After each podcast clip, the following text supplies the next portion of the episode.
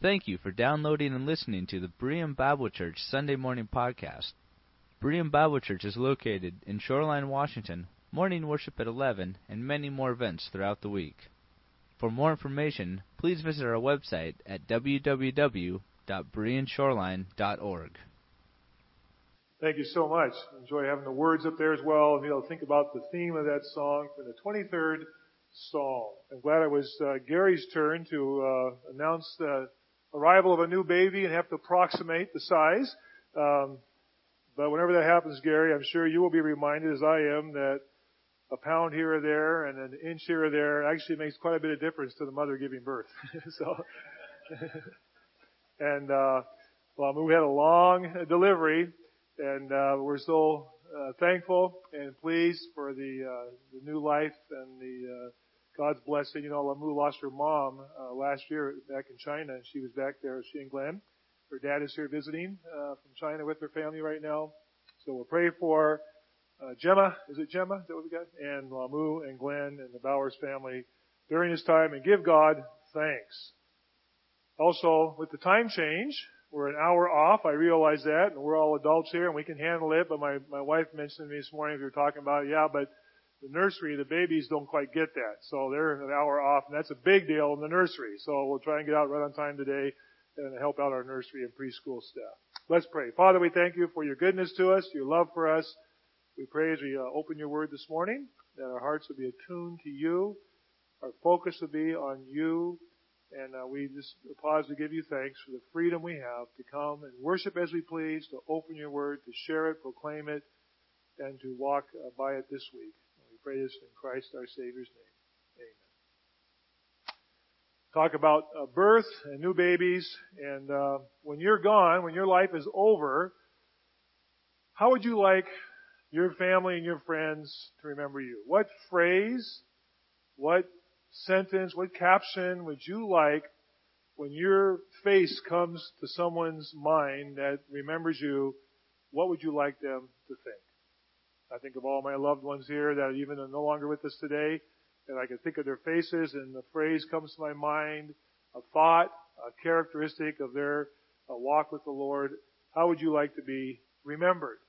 How would you like to be remembered?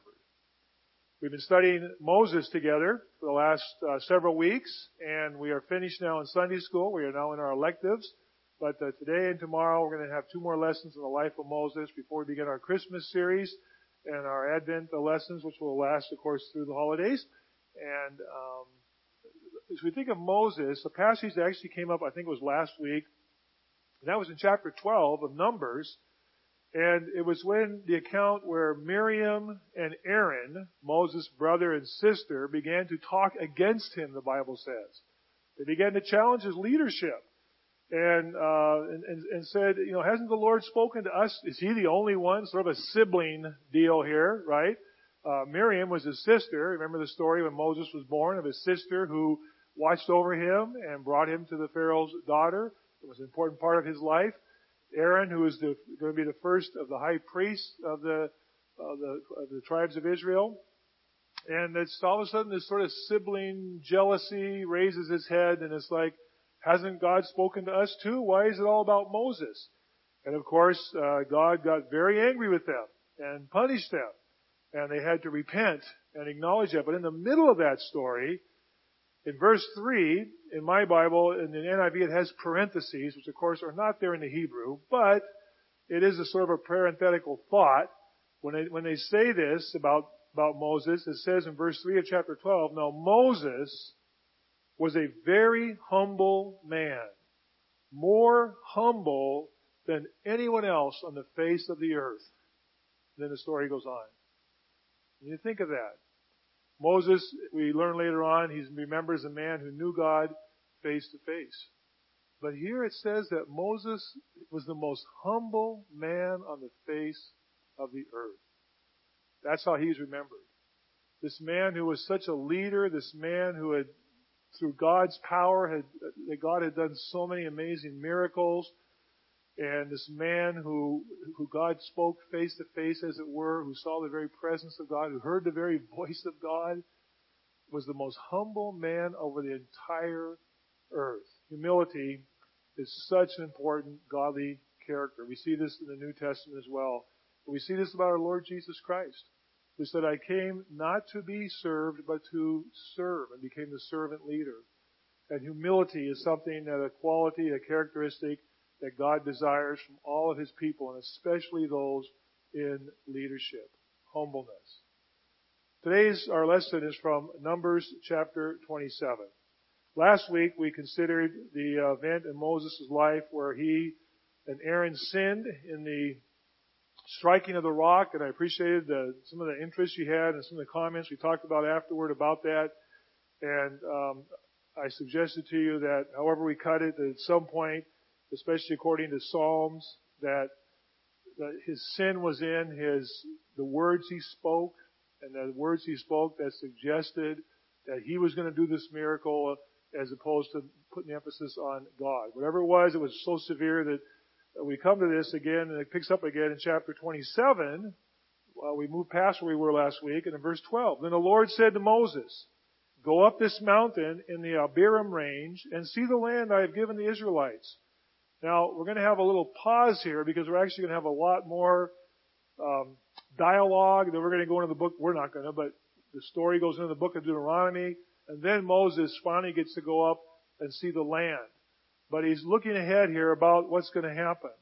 he says, I want you to see the land. After you have seen it, you too will be gathered to your people, as your brother Aaron was. Aaron has died. For when the community rebelled at the waters of the desert of Zin, both of you disobeyed my command to honor me as holy before their eyes. These were the waters of Meribah, Kadesh, in the desert of Zin. So that's where we were last week. And we considered this uh, event in Moses' life and the proclamation, you will not go in the promised land. As I mentioned to you in Deuteronomy, Moses reminds the people, I beg God to change his mind. Uh, he begged God, let me, let me just step foot in that promised land. And God said, uh, you can't do it and don't bring this up anymore. We're not going to talk about this. It was that severe. So in verse 15, Moses, and let's just read through this account. Moses said to the Lord, May the Lord, the God of the spirits of all mankind, appoint a man over this community to go out and come in before them. One who will lead them out and bring them in so the Lord's people will not be like sheep without a shepherd. So the Lord said to Moses, Take Joshua, son of Nun, a man in whom the Spirit is the Spirit. Lay your hand on him. Have him stand before Eleazar the priest and the entire assembly and commission him in their presence. Give him some of your authority so the whole Israelite community will obey him. He is to stand before Eleazar the priest, who will obtain decisions for him by inquiring of the Urim before the Lord. At his command, he and the entire community of the Israelites will go out, and at his command, they will come in. And Moses did as the Lord commanded him. He took Joshua and had him stand before Eleazar the priest and the whole assembly then he laid his hands on him and commissioned him as the Lord instructed him through, as the Lord instructed through Moses. I'd like to consider this account this morning in application to some principles for God's people and leadership.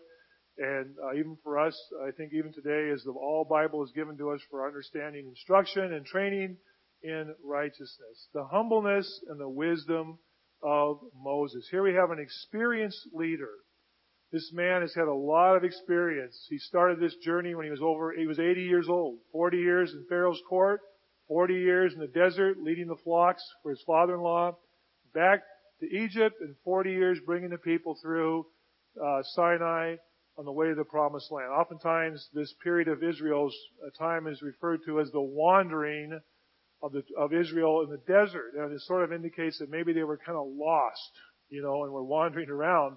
The fact of the matter is, you could find your way out of the Sinai Peninsula in 40 years. I guarantee you. If you know which way's north, you could get out of there. Okay?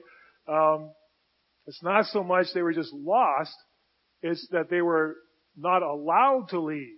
God says, you're not leaving. You are here until this generation dies, that I will lead you into the promised land. And that was the, the verdict for their sinfulness and rebellion at Kadesh Barnea when they refused to take the land as God told them they could, except for Joshua and Caleb. were the only ones who were going to be allowed to go into the promised land. Moses has all this experience. He is an experienced leader. He has seen the ups and downs. He has seen his people rebel. He has seen God forgive them. He has seen God do miracles. He has seen God lead the way. He has had this experience with God. And God has brought this leader in Israel's story. And again, I just want to remind you that for, for, for Judaism today, Moses is such a revered character and for good reason. He was the leader who brought them to the promised land. He was the one that God used to, to, to accomplish this, to accomplish their freedom. If not, they would have been, they would have been destroyed. They would never, they never would have made it out of Sinai. They would have been destroyed if God had not used him to bring them to this point. And here is a man who looks at what God has done. He looks at where the new generation is going and he knows what they need. He knows what God's people need. And his, his humility, to me, this is an amazing thing. When I think of some of the other leaders in the Bible, like King Saul, King Solomon, and from King Solomon on, the list of kings, both in the north and the south, who were, who were the shepherds of Israel, and how precious few we could call godly men. Beginning with Solomon. Going back to Saul. We look at the, at the judges. We look at Samson. We look at even Gideon's disbelief at times. And we, and we see the leaders, these leaders of God's people. And, and, and, and here is a man who just, who stands out for his godliness, his wisdom, and his humility that he would even at this point, he is not dead yet. And he is not going to die yet. We have the rest of Numbers and we have the entire book of Deuteronomy. Um, it's not a lot of time chronologically, but we have lots of material here. And yet at this point, you notice it's Moses who brings us to God. God doesn't say to Moses, Moses, it's time for you to consider now who, um, who we, who, who I'm going to. Moses approaches God. In verse 15, Moses said to the Lord, Lord, may the Lord, and he addresses him in his honor, may the God who gives breath, who gives spirit to all mankind, Lord, would you please, would you appoint a man over this community to go out and come in before them, one who will lead them out and bring them in so the Lord's people will not be like sheep without a shepherd. And the humility of Moses here really to me comes to the forefront in his approach to God. is that God, it's time. Would you please not leave these people without a leader? Don't, don't leave these people when, when I'm gone wandering and not knowing who to follow, who is going to lead them. Lord, you, you choose a man and you choose one who will have the heart that, that I have had to shepherd these people and who will lead them and that they can follow. You know what Moses is focusing on here it's the Lord's work. And this is the thing that sets him apart. This is not, this is not a normal, always human characteristic, a human trait, even in leadership. That what Moses is saying is what really matters is not me, it's God's work. This is what matters. And Moses says, I am willing to step aside and I'm willing, God, and I'm asking you, you need to bring someone along now who, who is going to help lead these people. And I love this phrase. He looks at it and says, I don't want these people to be like sheep without a shepherd. You know, it's interesting as I thought about this, um, in the book of Acts, as the apostle Paul is, um, making his journey down to Jerusalem. And he gathers the, the elders of, he gathers the elders at Ephesus together. And he, he, he brings them together to, to prepare them for his leaving. And he, he has trained these people. He has appointed these elders. He has taught them. He has lived with them. He lived three years with these people. And he's, he's going through the area and his way down and he, and he, he, he calls the elders together in Acts chapter 20. And they come actually, they come to, to, to meet Paul outside of Ephesus. And they come to meet him on the coast. And he says to them, I have served the Lord with great humility and with tears. He, he's walked in the footsteps of Moses. I've, I've, I've served you with humbleness and with, I've wept over you. I've wept over these churches. I have cried at night over the, what's going on and what's the challenges you're facing and what's going to happen. Paul, he wept in prayer over these people. How often have we wept in prayer over God's people and God's work? In verse 28, he says to these elders, keep watch over yourselves and all the flock, and he uses this language of shepherding, all the flock of which the Holy Spirit has made you overseers, be shepherds of the church of God, which he bought with his own blood. Shepherd the church of God, elders in this church, and as we begin a new year in our elder board, and the people I serve with, and the pastors and leaders in this church, God has called us to be shepherds. And, and Paul's heart here is keep watch over yourselves and over the flock of God. This is the house of God that he bought with his very own blood. These are God's people. And the leadership is very important. The leadership of God's church is very, the young people here, some of you that God are, God is laying on your heart, pastoring, going into this, this ministry. And, um, and, and we want to encourage you, those that, those that are, because it's a very important, it's a very important ministry. And, and God has called us to shepherd and to have humbleness and, and use this language that, Moses uses and that Paul uses. And Moses back in Numbers 27, God, don't let these people be like a flock without a shepherd, but point somebody, the humblest man on the face of the earth. And so we have Joshua. Joshua who is, who is called by God to step forward. And God said, God responds to Moses. Moses doesn't say to him, God, have you considered Joshua?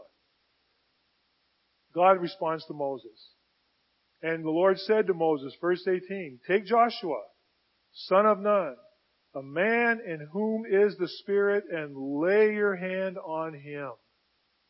And later on it tells us that he does this. He lays his hands. Interesting, this phrase here for, for lay your hand on him. You know, we've, we've done this. We've had uh, commissioning ceremonies in our fellowship where we uh, commission uh, people in the ministry. And sometimes even here we had a young lady we prayed for uh, a few weeks ago.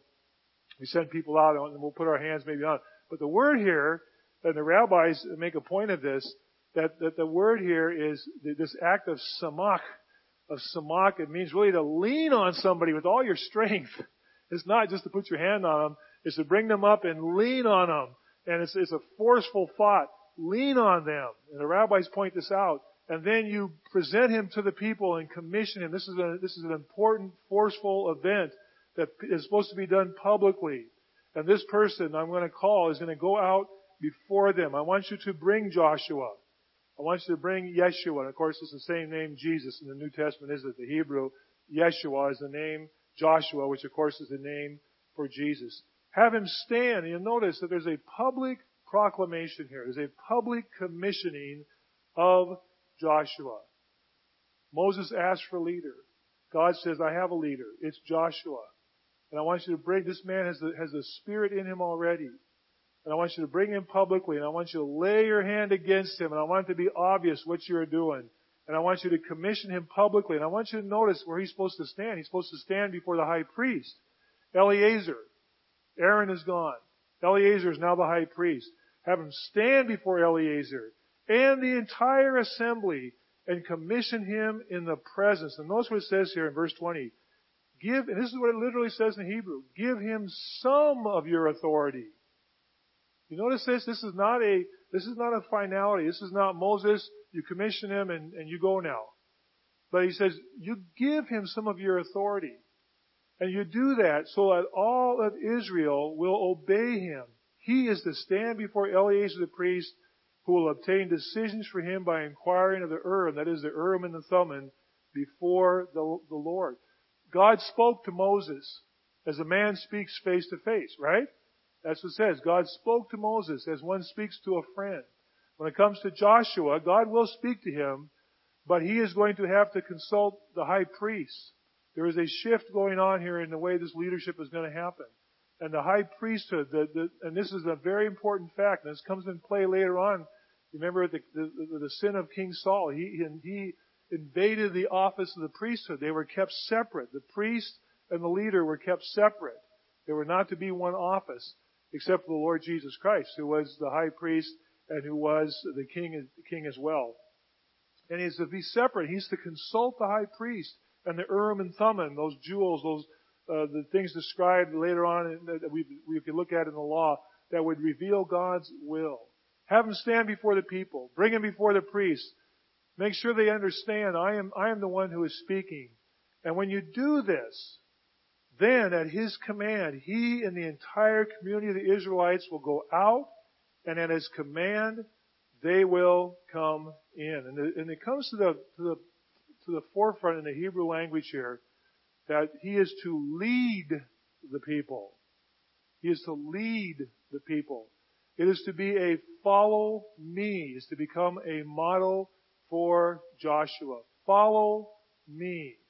And we'll see later on in Joshua's life that God comes to him as he comes to the, to the plain of Jericho and he looks over that, that first battle and he has that, that picture of that we looked at this last year in our morning service, the man of God with his, with his sword drawn. And he says, are you for us or against us?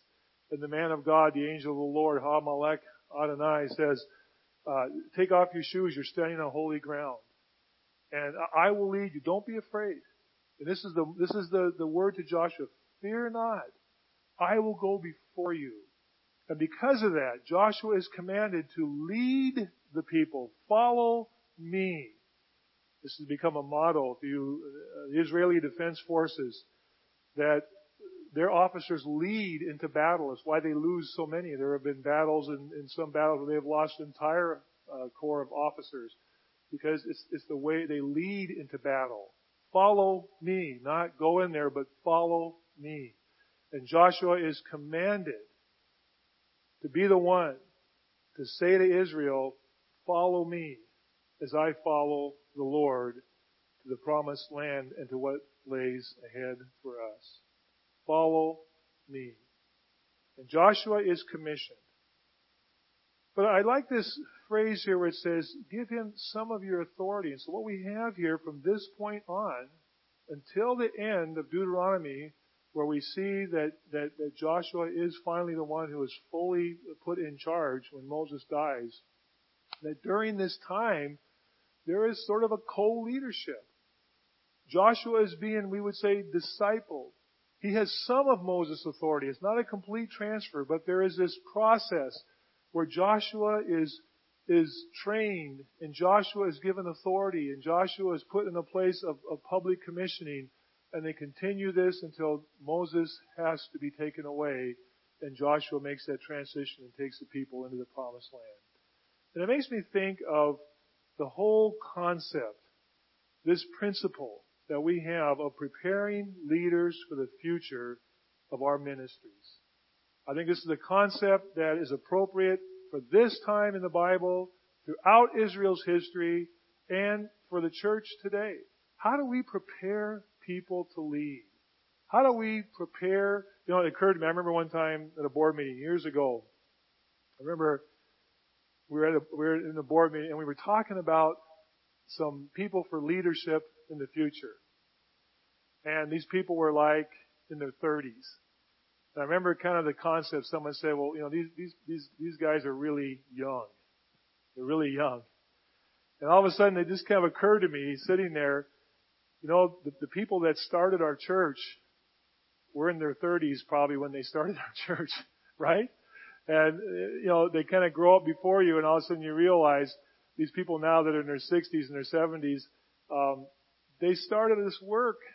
They were elders, they were leaders, they were pastors at that age. But somehow in our mind, this sort of transition, we, we, we, we kind of keep moving the bar up to where these people seem awfully young to be taking over in leadership.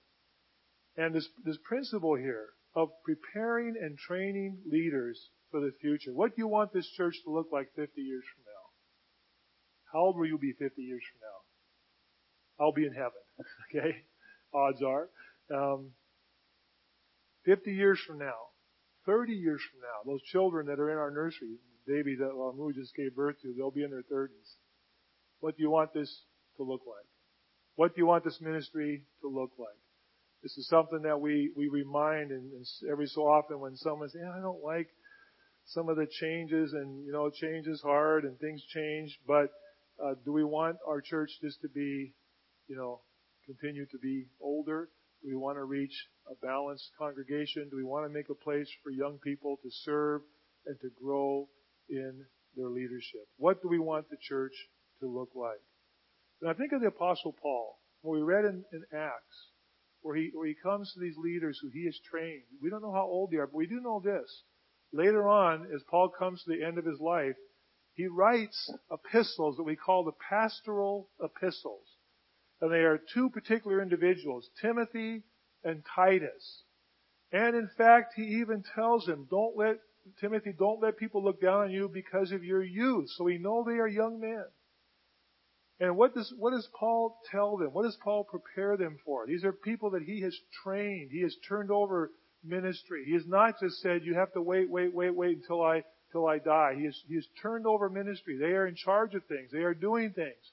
They are leaders in God's work. And I want you, as we close today, I want you to go to, to 1 Timothy chapter 3. This passage is the passage that, along with Titus, give us the characteristics that God wants to see in leaders in a church. It's interesting that God, God does not give us the, the, the um, structure. You know, ever notice that God does not lay out the structure for the church, except there are there are leaders. He gives us the quality of leaders. That's what's important. Some churches call them elders, some call them deacons, some have a board, some have elected, some have for life.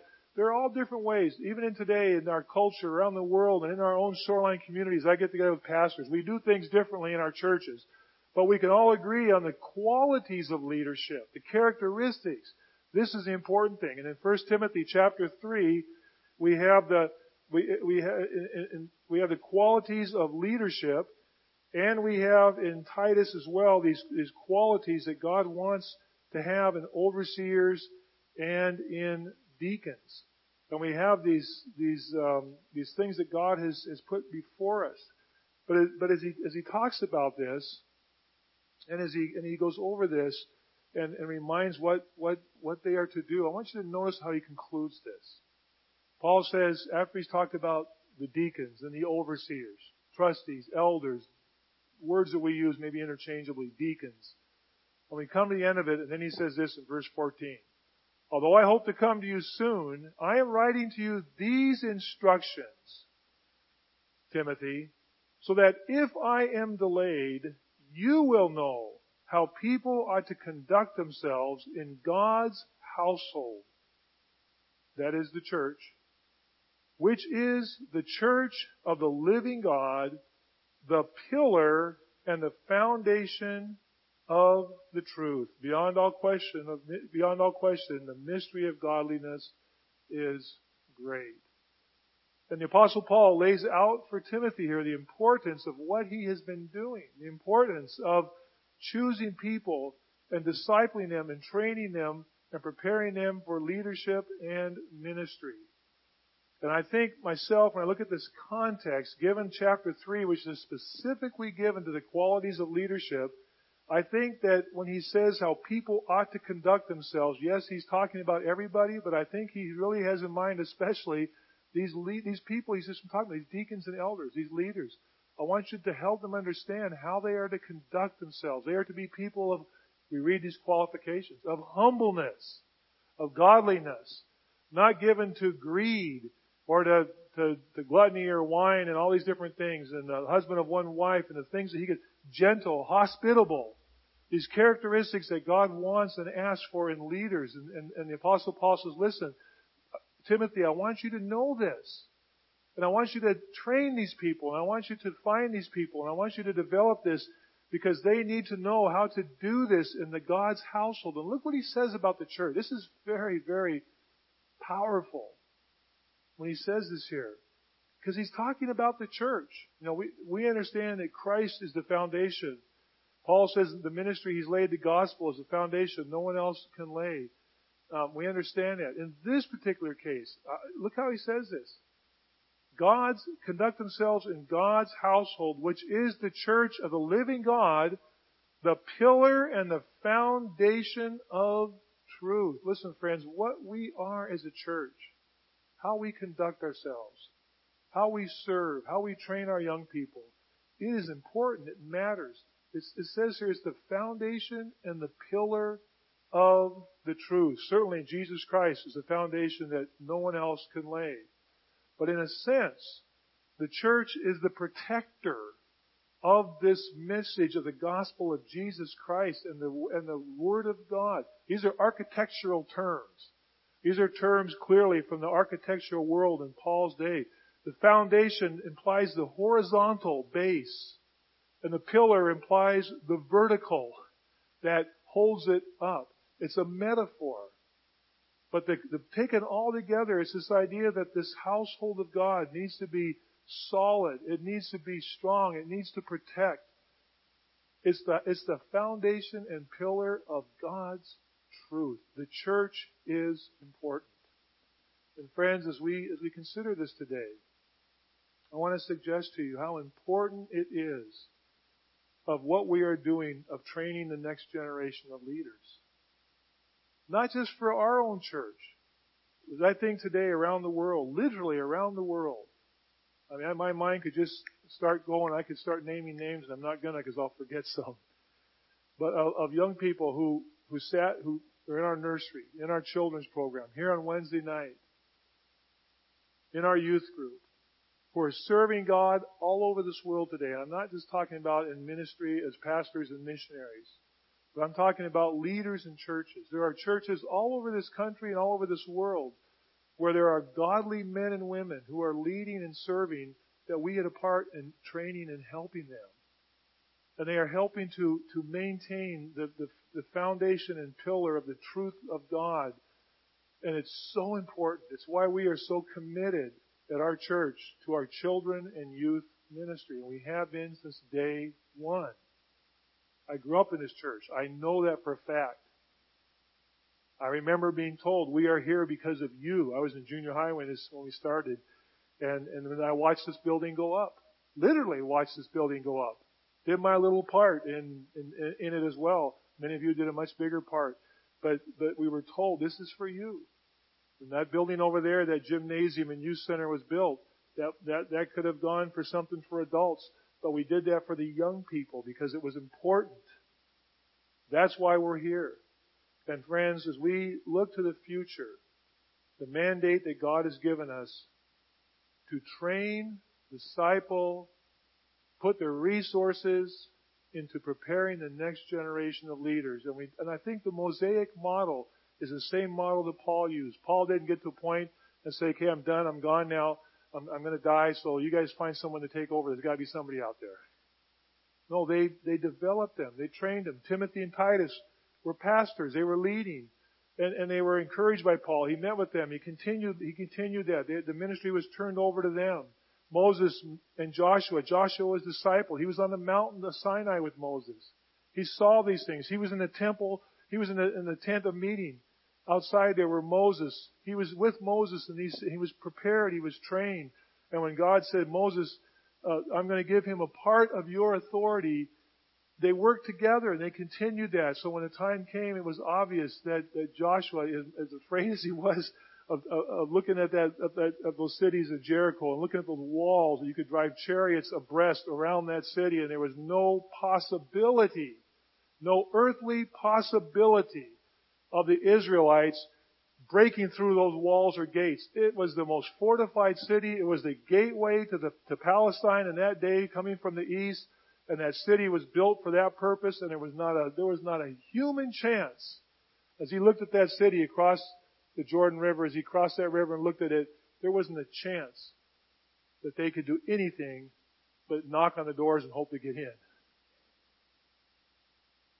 And God brought the walls down and said, Don't be afraid, follow me, and you tell the people to follow you. We're going to do this. Friends, it's important. Now I want to encourage you today. What can you do? You can, Kevin asked you to pray for one of our young men today. Write him a letter. You could do that. You can pray for the children and youth in this church. You can get to know their names. You can pray. You can encourage. You can give your resources. It takes money to run the kind of ministries we run. There's no doubt about it. Our, our Wednesday night program is as big as it's been in years. We have 50 to 60 children in Sparks. I mean, it's like, there's not much more room in there, you know. And we've asked for leaders. We've asked for your support. We've asked for your prayers, for your resources. And we are doing that. Because what are we doing? We're training young people. We're teaching them God's Word. We're sharing our lives. We're sharing with our junior high and with our senior high. We're giving them opportunities to serve. Our young people don't just take it in. We give them plenty of opportunities to give and to serve. We come alongside with them. We work alongside with them. We are part of their lives and we have people here and God bless you. Those of you working in our youth ministry right now with Pastor Kevin, God bless you.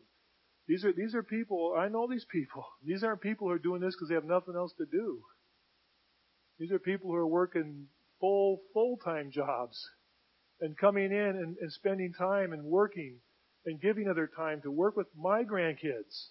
Used to be my children, now it's my grandkids. They're coming into this. There are, there are people here coming on Wednesday nights who are who are rushing from work uh, and trying to get here on time, and, and and we have a dinner for everybody, and and they're serving. Listen, friends, we can do this, but it takes a lot. We need to pray. We need to serve. We need to give. And parents, you need to train your kids. Ultimately, it's your responsibility. You can't leave it to the church. It's your responsibility. And we understand that and agree with that 100%. We are working with you. It's your responsibility, fathers, as spiritual leaders of your family, mothers, as leaders in your family. It's your responsibility to create a context, an environment where God is important, where your children and your grandchildren, where they know that this is an important part of our life. Yes, it's a sacrifice. Yes, there are many places you could be today, but you've come today and your children are here and they know this is important to your family. Because, because it's important to create that context at home and throughout the week and being a part of God's family and of serving. It's a responsibility that we have for every single day. We are preparing the next generation of leaders for God's work. And if we don't do it, somebody else will. Moses, the humblest man on the face of the earth.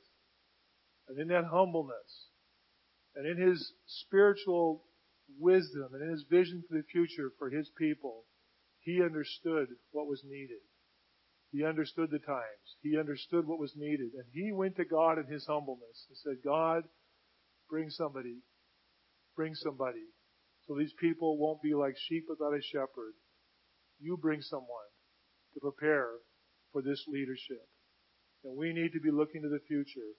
And we need to give God thanks that God has enabled us to be a family that is committed to His work, committed to the future, and committed to making it a priority to preparing young people to serve, to lead, and to have the joy, to have the joy of watching them as they are to help us to build the foundation and the pillars of the truth of God that He has called us to do. John, Faith, come and share our final song. Kids in the nursery are ready to go have lunch an hour ago. Invite you back tonight as we continue our study from Second Thessalonians. Uh, Bob wanted me to share we have 65 cards and about $112,000 toward our mission goal of 130,000. So we're getting there and uh, this is a couple more weeks, and we'll take the globe down. Okay, um, that comes down when we hit our goal or thereabouts. And so uh, let's pray about that. And then Gary wanted me to mention mission committee is meeting right after church for the interview with the Curacao mission team, the college age group that's going to Curacao uh, right on Christmas Day this year for their ministry. I invite you back next week. Will be our last lesson from the life of Moses and Joshua. And I think it's going to be interesting to see how what we talked about Joshua is called to do this with also the understanding of the disaster that lay ahead of him, and yet God calls him to do it. And we're going to learn about more as we wrap up this lesson on leadership in the life of Moses and Joshua. Heavenly Father, we thank you for your goodness to us, your love, your compassion, your kindness and mercy. We thank you, Lord, uh, that you are a Heavenly Father. And we can call you Father. And we thank you, Lord, that you have called us to follow you. And Father, may we not be afraid. May we as parents and grandparents, and may we as leaders and teachers, may we not be afraid to, to tell our children, young people, to, to follow us as we follow you so that we can be an example. We can be a model. And we can show them that, that walking with you is a life that is so valuable and so worth living. We pray as we leave this place today that our hearts will be turned to you as we walk this way and follow you in Christ our Savior's name. All God's people can say together, Amen. Hallelujah. Amen. Thank you for coming and sharing the service today.